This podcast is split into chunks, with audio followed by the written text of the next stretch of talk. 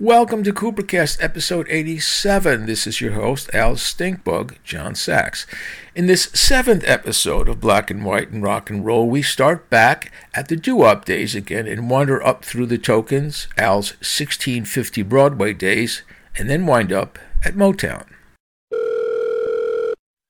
Within this overall theme of, you know, black music, black musicians, white musicians, you know, they, we talked about doo wop how definitely started by black guys, Italian guys jumped in because they loved it.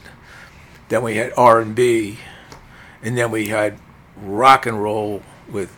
There's a there's a famous story of rock and roll uh, was um, in the same time as doo wop. Right, right, right. But definitely, Chuck Berry came from a different little different direction than the guys who stood on the stoop singing doo wop and harmony. No, but I'm saying. Um, They're both rock and roll, but they kind of came from a different direction, I think. Well, yeah, but um, yeah, well, I mean, look at the band I was in. Oh, wear short shirts. Not too many black people covering that.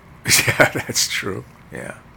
Well, uh, you know, as we talked about, you know, you've got rock and roll's got all these different directions and corners. You got early Elvis, which got a lot of country flavor, and then you've got you know later on you get the Beach Boys out in California. You got the doo-wop singers. There's a lot of different.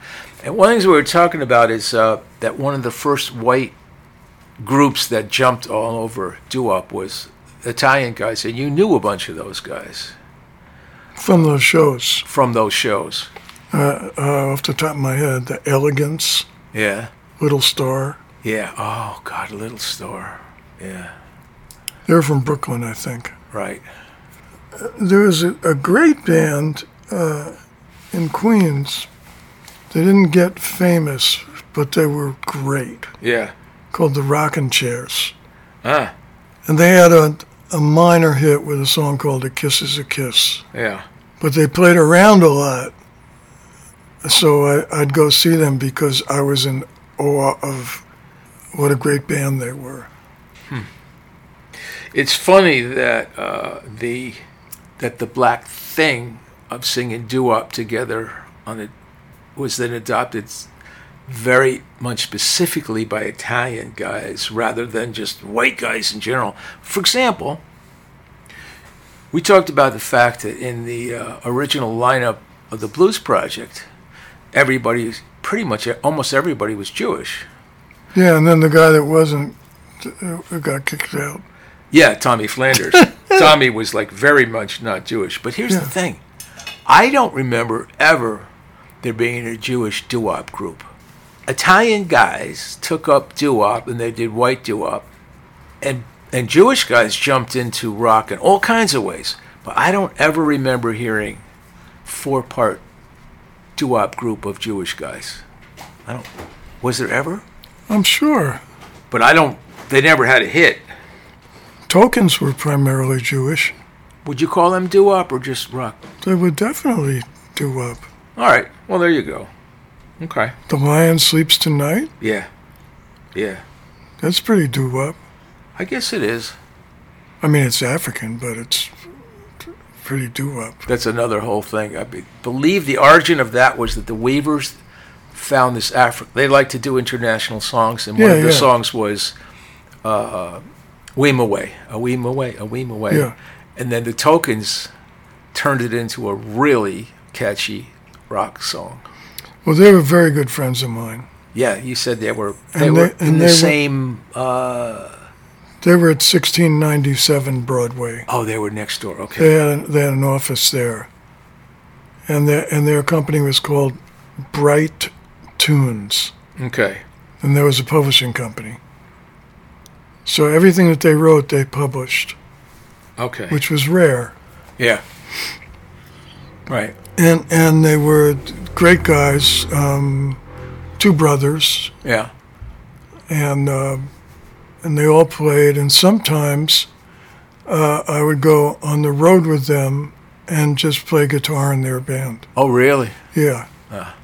When I was, you know, n- not Al Kooper that anybody knew. So we have this thing where people were writing, guys like you and Brass and Levine and and Goffin and um King. Kang and and uh, Leiber and Stoller Yeah.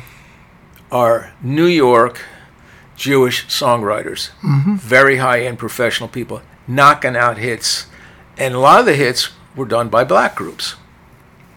Uh, they were probably written for those black groups. Meanwhile, something else develops out in Detroit, in Motown, where it's a black record company, and you have black guys writing songs for black groups. Well, that was the point of Motown. Dozier Holland and Dozier wrote this incredible string of number one songs. Yeah, but there wouldn't have been that without Berry Gordy. Right, right, right. But nevertheless, it's a it's a it's a real contrast because that wasn't white management, that wasn't white song, a complete black world, and tremendously successful.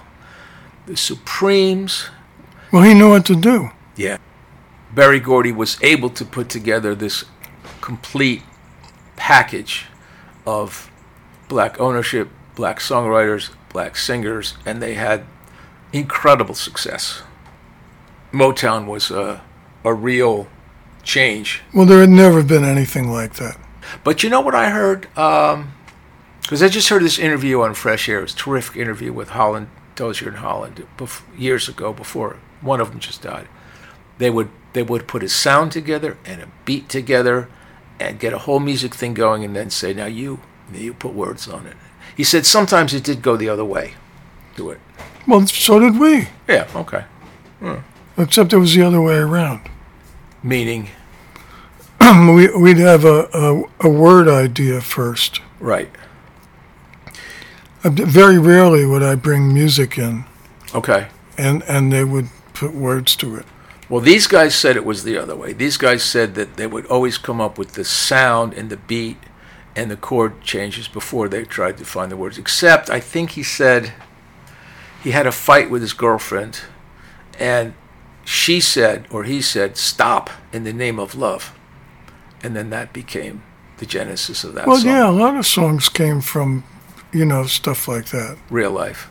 He said as a songwriter, he always had his ears open for any phrase. Yeah, so that's what you do. Yeah. Because I mean, I I consider myself a songwriter, and I I learned how to write them by myself, Right.